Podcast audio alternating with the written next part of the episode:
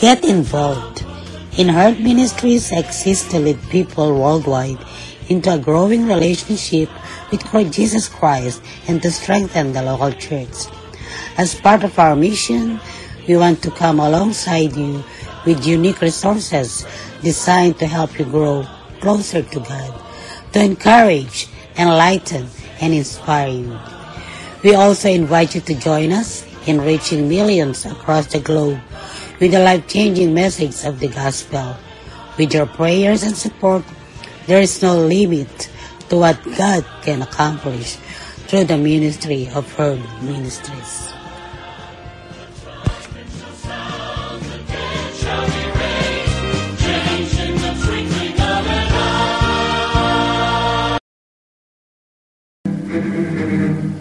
Herd Ministries Podcast Radio. Nadidinig ang inyong mga boses.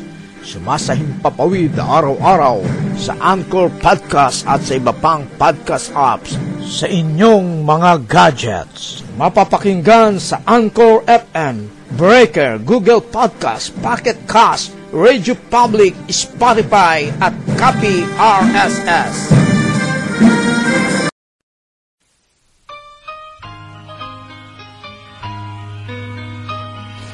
Morning to everyone. This is your kababayan, Kuya Roland in Herd Ministries Podcast Radio. Wishing all the best that you are in good health condition. Those who are here in America and around the world, free from sufferings and enjoying your life, living in a perfect world from God. Maligayang pakikinig sa inyong lahat, maging saan man panig ng mundo kayo, naroroon ang paggabay nawa ng Diyos ay palaging sumainyo.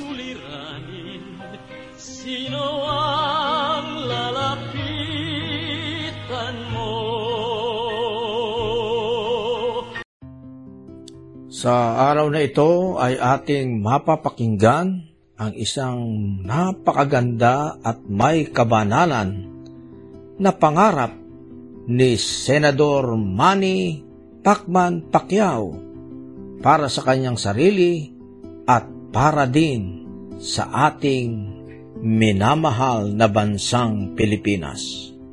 Pakinggan po natin ang kanyang pangarap na ito na para sa mga lalo na sa ating mga mahihirap na kababayan sa Pilipinas.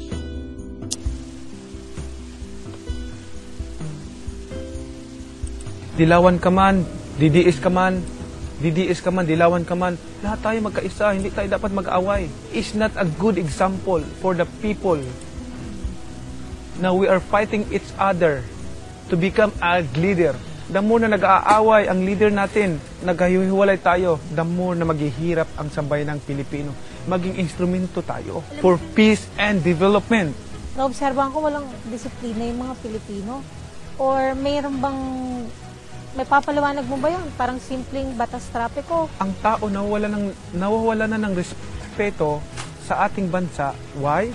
Dahil empleyado, government workers, politician, leaders, mga kurap. Paano mag magkaroon respeto? May favoritism, favoritism. Hindi dapat ganun. Dapat pantay tayo lahat. Ang importante natin yung yung pagpapatupad ng batas, hindi tayo maging kurap. Pag nasa ibang bansa tayo, masunurin ang mga Pilipino. Ma- sumusunod sa batas, sumusunod sa ah, batas trapiko, sumusunod sa, go- sa government. Dito sa atin, nawawala na ang respeto ng tao sa gobyerno kasi kasalanan din ng mga nasa gobyerno.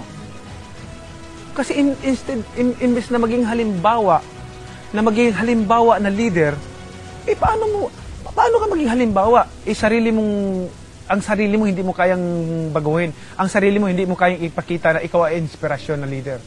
Pabor ka na ikukulong yung mga kurap. Yan ang pangarap ng buhay ko. Yan ang pangarap ko sa buhay ko. Mabigyan ng hustisya ang mga tao. Mabigyan ng hustisya ang mga maliliit na tao, ang mga mahirap na tao.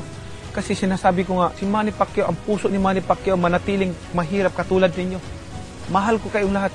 Kahit na magalit kayo, not, not all of you agree with me or support me, but I love you. I know what you're feeling. Ay, alam ko yung pakiramdam ninyo, pero ay, mahal ko kayong lahat kasi dyan ako galing. Sino ba ako para magtanim ng galit sa inyo? Sino ba ako para magalit din sa inyo? No. I am a simple man also na natutulog sa kalye. Minsan makakain, minsan hindi. Yun. Yun ang palagi nasa isip ko, nasa puso ko, na iniisip ko palagi. Ang kapakanan. Ang sarap ng pakiramdam ko, yung kinwento ko sa'yo na pag nandoon ako sa Dubai, na scholar ko pala yung nagtatrabaho doon. Sir, salamat sir. Oh, ang sarap ng pakiramdam. Marami sa atin na galing-galingan, na galing-galingan nito.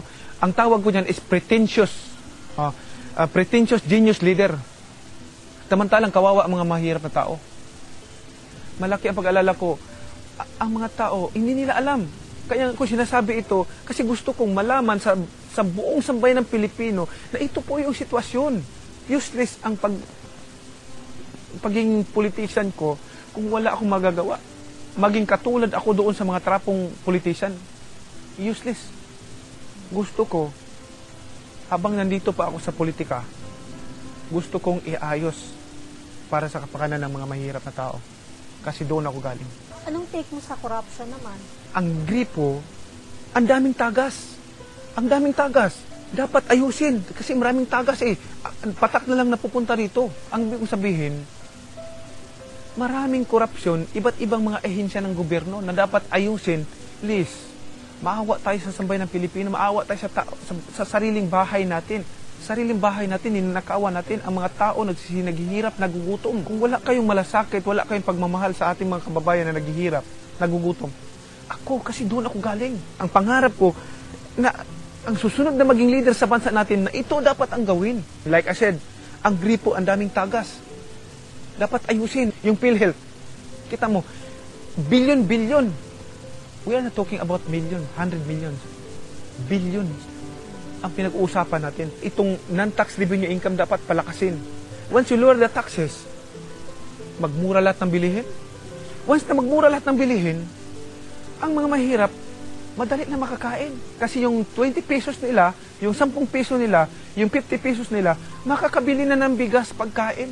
Eh ngayon, may 10 piso, makabili sila ng isang kilong bigas? Hindi. Once you lower the, the, the taxes, especially yung corporate tax, akalain mo, di ba, yung corporate tax, kung ibaba mo ang corporate tax ng 15% flat, wow! Para tayong imbudo. Lahat ng mga business sectors, mga malalaking company, lahat ng mga, mga, mga dito mag-invest sa atin. Kasi makakumpit na tayo in other country like Singapore, like uh, Malaysia, uh, Cambodia. Ang taxes kasi nila sa, sa, sa Thailand, ang taxes nila ay 20%. Yung corporate tax nila, 20%. 20%.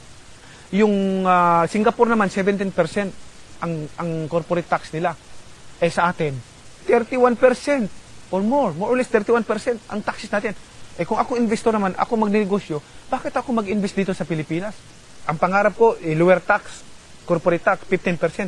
Pero hindi mo magagawa kaagad dyan, hindi mo magagawa yung 15% corporate tax, iluluwer mo lahat ng taxes dito sa bansa natin. Pangarap ko, alisin yung 12% VAT, yung mga taxes, flat, 10, 15%. Individuals and corporate tax. Sabi nila, anong, mag, anong alam ni Manny Pacquiao? Kaya ako sinasabi itong problema na ito. Na ito yung problema, ito yung solusyon dapat. Yung mga tao kasi, sabi niya, oh, kailan, I have to speak good English, I have to speak perfect English to prove that I am a good leader. No. The most important for a leader is this. If you, if you already know the problem, you know how to solve the problem. That's what we need. In this pretentious, genius politician, trying to speak good English, perfect English, to impress people. And that's what happened to this country. Ngayon, ano ba yung ano ba yung sinasabi ko na solusyon? Once you lower the taxes, corporate tax in individuals, once you lower taxes, malaking ginhawa sa tao yan. Malaking ginhawa sa mga investors, mga business sectors. In that way, domino effects. Ano yung domino effects na yan? It will create more jobs for the Filipino people. Ang mangyayari niyan, ang trabaho maghanap ng tao, hindi ang tao maghanap ng trabaho. Diyan yan sa economic growth natin. Water supply, electric supply, telecommunication. Yung tatlo na yan, based of my study, pag, pag-aaral ko, yung tatlong company na yan, makapag-generate sa government annually, at least hindi bababa ng 3 trillion annually. Sa tatlo lang yan ha, ikaw leader, ikaw namumuno sa bahay. Ikaw namumuno eh, ikaw nag ano, galingan mo, sikapin mo na ang, ang bahay na pinamumunuan mo, earning enough to cover up the annual budget, the monthly budget. Kasi pag maganda yung ah, growth and development sa bansa natin, yung mga pag-rebuild nila sa government, pag ano, mababawasan yun kasi magkakaroon sila ng trabaho, magiging highly urbanized na lahat buong sulok ng mundo. Because, why? Because the economy is growing that's what I'm talking about. The more investors coming to the, our country, the more it's a, the Filipino will benefit on that. Yun yung solusyon natin na, na palakasin nyo lang natin yung ah, ng tax revenue income, luwer natin yung tax. In that way, makakaahon tayo sa kahirapan. Ngayon, kung ang bahay gumagastos ng 100,000 a month, kumikita ang bahay na, na ngayon, mababa taxes, nakaginahawang mga tao, makabili ng murang pagkain, kumikita ngayon ang government ng ang bahay ngayon ng 100 ah, 200,000. Eh ang gastos ng bahay monthly 100,000 lang. Aba, may 100,000.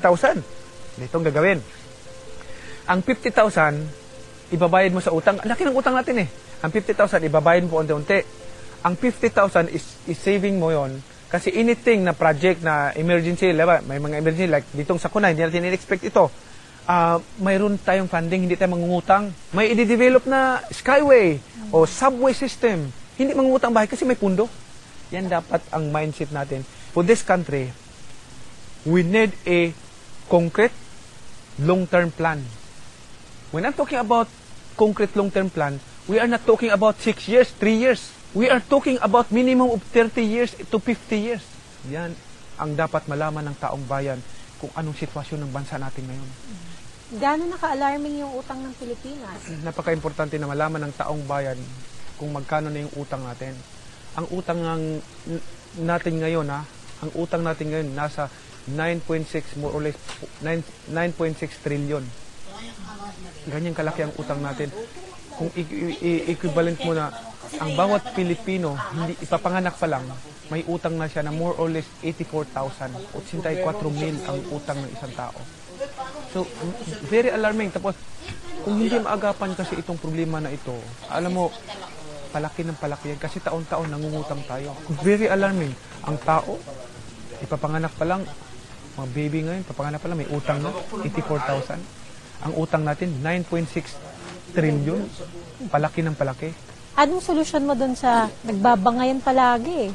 Either dilawan ka, DDS ka, or parang palaging pagka meron kang sasabihin, kukulayan ka nila. Alam mo, ang kailangan din natin dito sa bansa natin, we need unity, solidarity, to achieve victory. Sir, sorry, mayabang ka daw dahil namumudmud ka ng pera.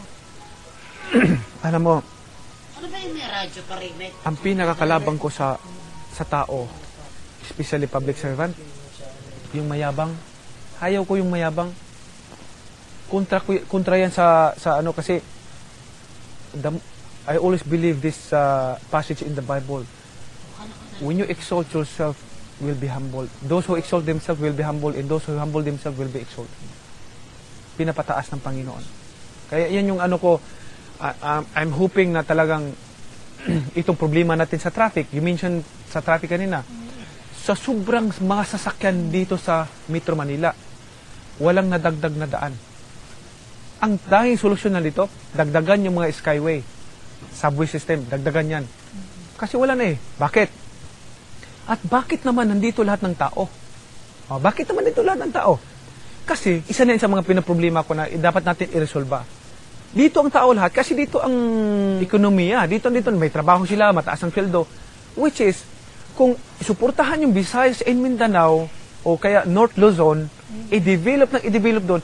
Yung mga taga Visayas, Mindanao, hindi na pupunta dito. Yung mga taga North Luzon, hindi na pupunta dito sa Metro Manila para magtrabaho o mag-business. Hindi pa develop yung Visayas and Mindanao, which is napakaganda. Dapat fair tayo. Develop the country. Alam mo, napakarami sa Visayas area, Mindanao area, dito sa sa North Luzon area. Ang dami nating dapat i-develop. Yung tinatabig ko na, i-ano natin ng economic zone, industrial park. Importante yun. Yun po ang, ang, ang isa sa mga ano ko na ang makinabang yung mga tao doon. Lahat. Wala na yung mag, mag, mawawala din yan, ma, malisin yung mag, mag, mag, magpabundok, mag-rebuild eh. Kasi may trabaho na sila kung may hanap buhay ka. Mahinis mo pa ba na, na mag-rebuild eh? pag-usapan natin yung itong ah, salary, yung sweldo ng mga tao. Pupunta ang mga tao dito sa Metro Manila kasi malaki ang sahod dito. Bakit ayaw nila mag-stay doon sa probinsya nila? Kasi maliliit ang sahod doon sa kanila. Ah, y- y- yan ang isa problema, isa ka problema na yan. Gusto nila dito sa Metro Manila kasi malaki ang sahod kaya kumpara nga naman sa probinsya. Ang gusto ko, across the board, nationwide, pareho ang Salary. salary standard. Ay yung salary lahat pareho, walang walang maliit, malado. Para magbalikan lahat sila doon. Ngayon, ano namang disadvantages doon sa mga business sectors sa ibang mga probinsya? There is a way, there is a, there is a solution. Ilis, i, bawasan mo yung taxes nila. O, di ba? Kung ano yung mga probinsya na hindi pa urbanized, bawasan mo yung taxes nila. Ay di, instead na babay sila ng taxes, napupunta doon sa sweldo ng tao. Sa mga magsasaka, may idea ka paano sila matutulungan? malaki ang utang na loob natin dito sa mga magsasaka. Sila ang nagpapakain sa atin. Sila ang nagpapakain sa itong kinakain nating bigas, pagkapagkain, dahil sa kanila yon sa pagsisikap nila. Tapos pabayaan natin sila. No, mali yan. Mali yan. Dapat unahin natin sila. Paano natin sila matutulungan, sir? Dapat ang government ang bibili sa palay ng mga mamamayang Pilipino. Na in that amount, hindi bababa. Kasi pag doon ka sa private ka, binabarat eh. Kawawa ang mga farmers natin. Na yun lang ang, ang source of income. Sinasabi ko nga, itong rice tarification law, ang purpose talaga, maganda ang intention nito, pero hindi lang maganda ang pagka-implementa. So, we will review it. Nag-file na ako sa Senate na i-reviewin yung rice tarification kung kailangan i-abolish na hindi naka, kung hindi naman nakakatulong sa ating mga ah, farmers natin, bakit hindi natin i-abolish ang mga farmers nagugutom? Umiiyak OFWs. itong mga OFWs, talking about them, malaki ang utang na loob din natin sa kanila. Magkanong remittance na inuuwi nila dito taon-taon? Kita, bil- billions of pesos na ang, ang inuuwi nila dito sa Pilipinas. Napakahalaga at bigyan natin ng importansya. Kaya nga, pag upo ko agad, ipinail ko yung OFW handbook para naman extra protect, protection sa kanila para in case may emergency, alam nila kung sino kukontakin nila. Hindi ka natatakot na maubusan ka ng pera para sa pamilya mo? Kung lagi mo pinamimigay? Alam mo, since 2000 pa, tumutulong na ako sa kapwa. Tumutulong na ako sa sa mga tao. Hindi ako natatakot. Bakit? Lahat ng mga bagay dito sa mundo, ang pagmamayari na ang Panginoon ay na sinusunod ko. Ang Panginoon ang nagbibigay ng lahat. Mauubusan ba ang Panginoon ko? Ang Papa ko, maubusan ba? Noon pa ako nagbibigay ako, wala man, hindi ba naubos? Yung pagiging materialistic, iniiwasan ko. Kasi hindi yan ang kalooban ng Panginoon. Sabi nila, kung gusto mo lang tumulong, ba't kailangan pa pumasok sa politika? Pwede ka namang tumulong lang, pero wala ka dun sa magulo Alam mo, at sa maduming mundo na yon. Wala pa ako sa politika, tumutulong na ako. Proud ako. Yung sinabi ko kanina, kwento kanina, yung nasa Dubai ako, may waiter doon. Alam mo yung nag, nung nag-aral, nag-aral siya, hindi pa ako sa politika noon. Wala pa ako sa politika noon, yung sa Japan. Wala pa ako sa politika noon, nung nag-aral sila. Tumutulong na ako, tumutulong na ako. Pero, sabi ko, bakit ka pala pumasok sa politika? Sabi ko ano, mas marami akong magagawa kasi nakikita ko ang politika dito sa bansa natin ginagawang business. Karamihan dito sa bansa natin. Alam mo, ang iniisip nila, politics is a business. Politics is, is not a business. It's a public service. Dapat hindi ka, hindi mo pinagkakitaan yung politics. Importante tunay na may malasakit at pagmamahal sa ating bansa. You don't need to pretend. You need to pretend that you are genius or smart enough to impress people, to deceive people. Hindi na uso ngayong panahon na yun. Importante yung madama ng mamahirap na tao, madama ng ma- maliliit na tao, naghihirap na pamilya, na mahal sila. Yun ang importante. Which is, hindi hindi ako magsasabi ng tapos. Pero sa akin hindi ganoon ang politika. Ang politika public service na tulungan ang mga tao. Now, if you ask me, where are we going to talk about politics? No. Mas magagalit ako kung pag-usapan politika.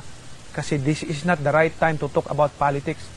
This is the time to have a a uh, concrete uh, solution, immediate concrete ha, uh, immediate solution for the problem. Paano 'yon? Nagugutom ang tao.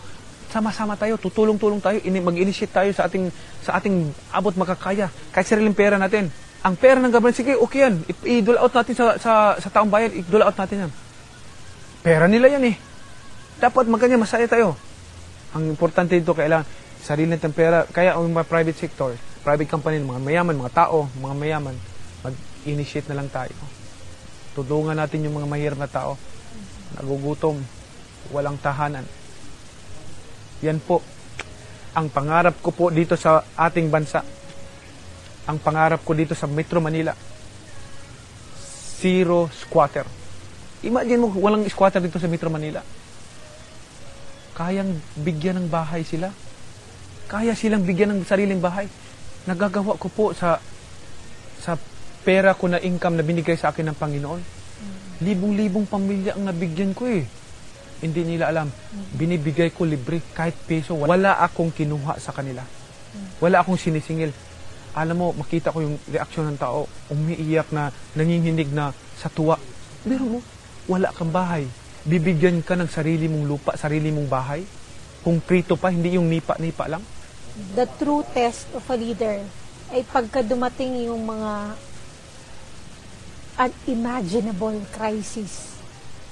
Lahat ng problema na yan may may I I don't want to uh, uh, elaborate about the solution of that question about the solution of that problem because I don't want to compare myself to other politicians to other leaders. Pero sa abot ng ating mga kaya dapat magkaisa tayo para mapaghandaan natin kung ano pa yung mga darating mga sakuna kung ano yung mapaghandaan natin especially kung may mga sakuna na dumarating nagkaisa tayo maaksyonan ka agad natin yung mga problema na yan yung mga nangailangan yung mga tao kung kailangan silang ilikas, ilikas ka agad sila habang ano, ima, example ko lang yan pagdating to, uh, sa usaping problema ng bansa natin. Ang pagtulong natin, tuloy-tuloy yan. Itong tulong ko na ito, kumbaga, blessings ito ng Panginoon sa akin. Hindi ito pera ng gober- gobyerno. So, hindi ko kailangan i-announce. Yun kasi paniniwala ko. Pero, sa akin, initiative ko ito, tulong ko na sa biyaya ng Panginoon sa akin, sa abot ng aking makakaya, ginagawa ko ito. Ngayon, kung yung mga tao na nainggit, ano, gawa, gawin din nila, tumulong din sila na ganon. Hindi lang mga relief goods. Relief goods, sabi ko sa kanila, in-explain ko naman sa kanila na itong tagwalong kilong bigas, sardinas, noodles, may medicine kit pa, pang bata sa matanda. Oh, sabi ko ngayon sa kanila, sabi ko, ito para sa, sa inyo, at ito namang 1,000, itong 1,000 kasi hindi lahat na dito na cover up na yung pangailangan niya. May ibang bibili ng gatas, bibili ng gamot, bibili ng vitamins sa mga anak nila. At least may mayroon silang pera. Ako, nangangarap ako ng isang mapayapang bansa, may pagkakaisang bansa, maunlad na bansa, higit sa lahat, bansa na may Panginoon, bansa na lahat ng tao sumusunod sa ating gobyerno, bansa na ang lahat ng tao nirerespeto ang government ang, ang gobyerno. At ang gobyerno natin tinutul, hindi tinutolerate yung uh, corruption. Ang gobyerno natin ini-implement ng gusto ang batas natin. Mahirap man o mayaman. Yan po ang gusto kong na isang leader na maging mamuno sa ating bansa. Na may malasakit pagmamahal na tunay para sa ating mga kababayan. Ito lang ma maiwanan ko if you want change, magsisimula sa sarili mo. Kung gusto mo ng pagbabago sa bansa natin, magsisimula sa bawat isa. Maging halimbawa inspira- at inspirasyon na leader. Yun po ang ano natin. We're not talking about here about tapang, about anything. We have to exercise the power of the government. We have to exercise na lahat ng tao sumusunod sa gobyerno, lahat tayo sumusunod sa sa ah, ah, patakaran ng ating gobyerno, lahat ng tao nagmamahalan, nagkakaisa at hindi nawawala ang respeto sa ating gobyerno. Because I always believe that the authority is established by God and instituted by God. The Bible says, whoever rebels against the authority is rebelling against what God has instituted. Therefore, all of us will be bound to the authority and submit to the authority, to the governing authority. Thank you.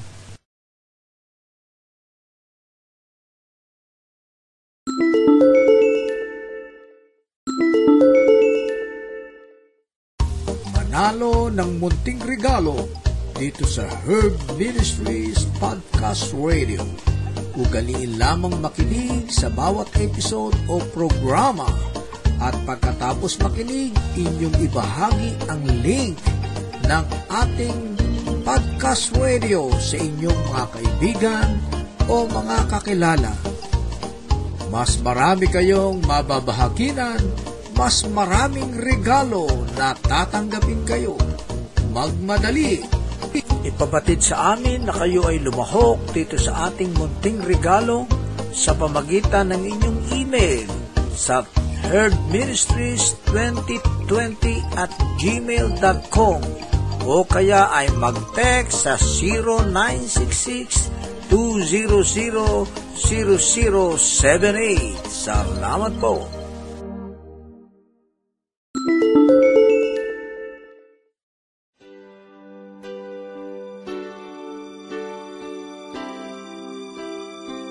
Magandang araw sa inyong lahat sa ating mga tagapakinig sa Herb Ministries Podcast Radio. Ito po ang inyong lingkod, si Kuya Roland, ang Executive Director ng Herb Ministries. Mayroon po kaming hinihiling sa ating Panginoon ngayon na makapagtayo ng programa ng bayanihan sa pagiging mabuting katiwala.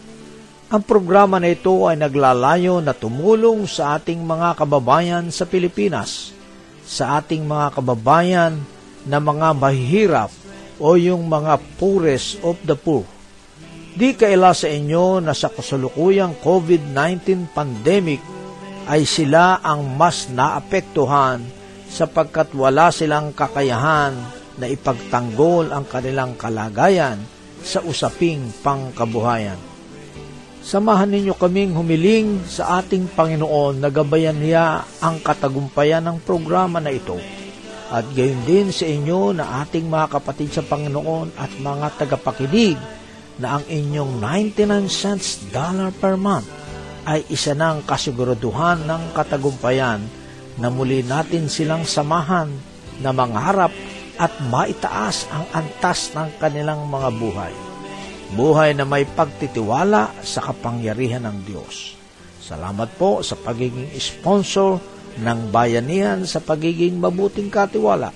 Click nyo lang po ang sponsor menu sa ating Herd Ministries podcast dashboard at maibibigay na ninyo ang inyong mga tulong. Muli ang paggabay nawa ng ating Panginoon ang palaging sumainyo. Salamat po.